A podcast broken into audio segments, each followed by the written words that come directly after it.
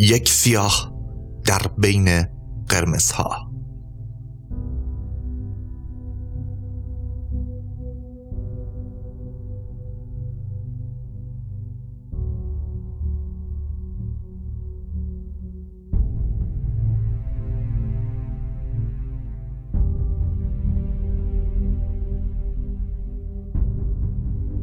چند روز پیش تستی روانشناسی دیدم.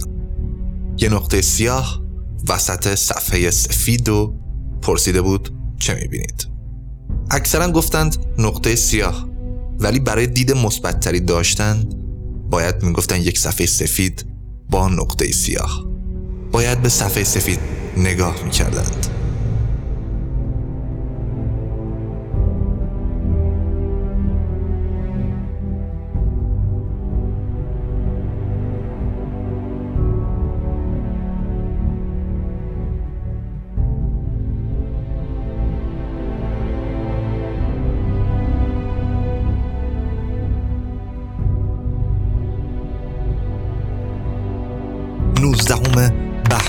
1399.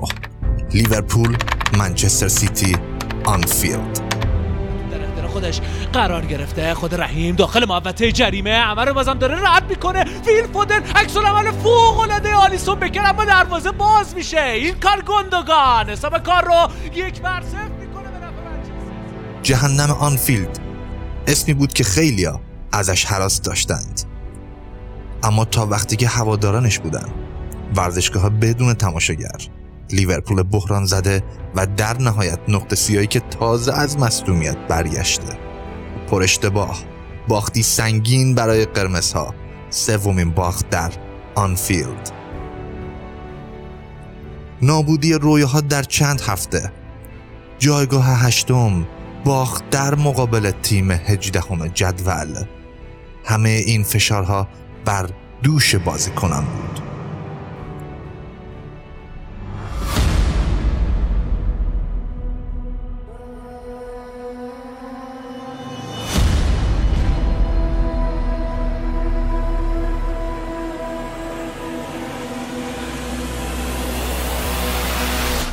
هفته اسفند 99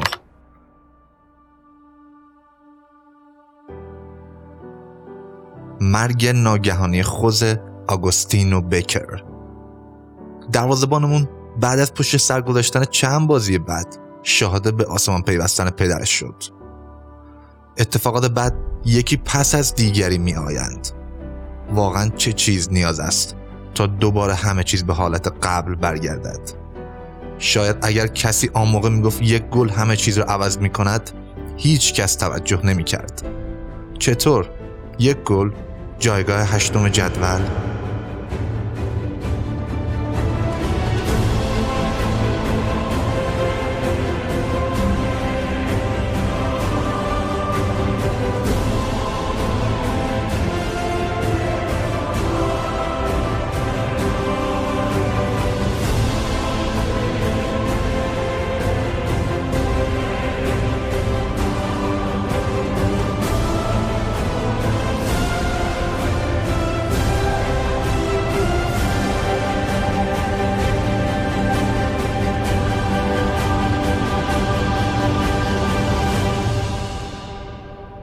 26 اردیبهشت 1400 لیورپول وست بروم 26 شد در مقابل 9 شد.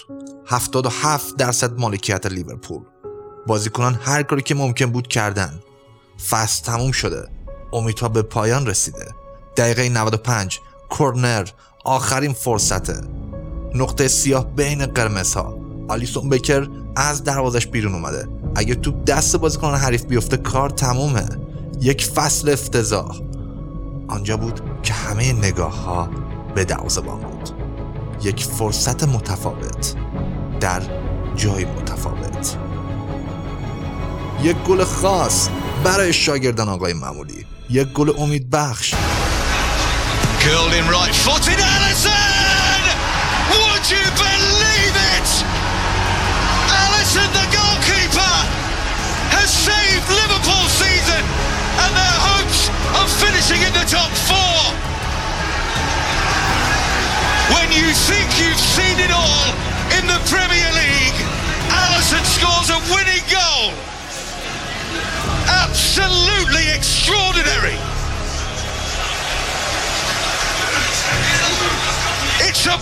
brilliant header, a fantastic goal, and Liverpool's top four hopes are alive and kicking.